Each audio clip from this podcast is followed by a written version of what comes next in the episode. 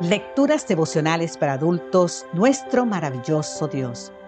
Cortesía del Departamento de Comunicaciones de la Iglesia Tentista del Séptimo Día Gascue en Santo Domingo, capital de la República Dominicana.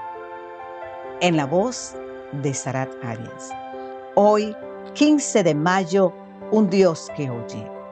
Éxodo capítulo 2, los versículos 23 y 24 nos dicen, Aconteció que después de muchos días, murió el rey de Egipto.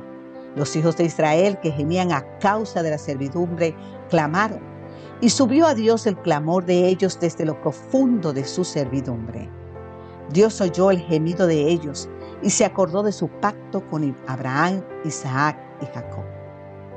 Nuestro texto para hoy es uno de esos pasajes bíblicos que es fácil leer sin advertir la hermosa verdad que revela acerca del Dios en quien tú y yo adoramos y la elevada estima que Él tiene a sus hijos. Lo primero que llama la atención del texto es que el clamor de los hijos de Israel no va dirigido particularmente a Dios. El texto solo dice que clamaron porque gemían a causa de su servidumbre. ¿Cómo es entonces que Dios escucha ese clamor? Pues si los padres terrenales son extremadamente sensibles a las necesidades de su hijo incluso antes de que la exprese verbalmente, ¿cuánto más nuestro Padre Celestial? Este es el Dios que antes de que sus hijos clamen por ayuda, ya Él les ha respondido. Y que mientras aún estén hablando, ya Él ha oído. Lo segundo que llama la atención en nuestro texto de hoy es que Dios se acuerda de su pacto con Abraham, Isaac y Jacob. ¿No es esto maravilloso? Dios no olvida sus promesas. La promesa a Abraham, había sido que haría de su descendencia una gran nación. Pero, ¿cómo podría cumplirse esa promesa mientras fueran esclavos en Egipto? Antes, por supuesto, debía liberarlos.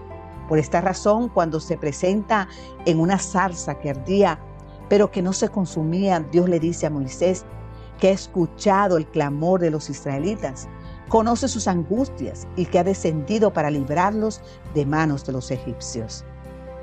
He aquí un Dios que escucha el clamor de sus hijos, que conoce sus sufrimientos y que además los libra de sus angustias. ¿Se puede pedir más? Este es el Dios a quien Jesús vino a revelarnos. Tu Padre, mi Padre Celestial, bendito sea su nombre, hoy y por siempre. Querido amigo, querida amiga, no sé cuál o cuáles son tus angustias pero esto sé.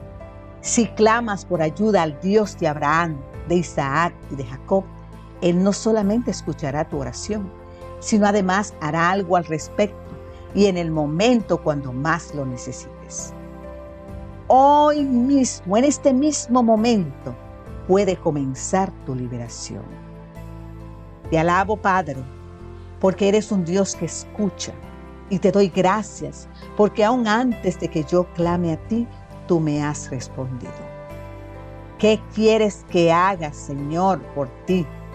Señor, además de honrar tu santo nombre, ¿qué más, Señor? Aquí estoy. Amén, Señor.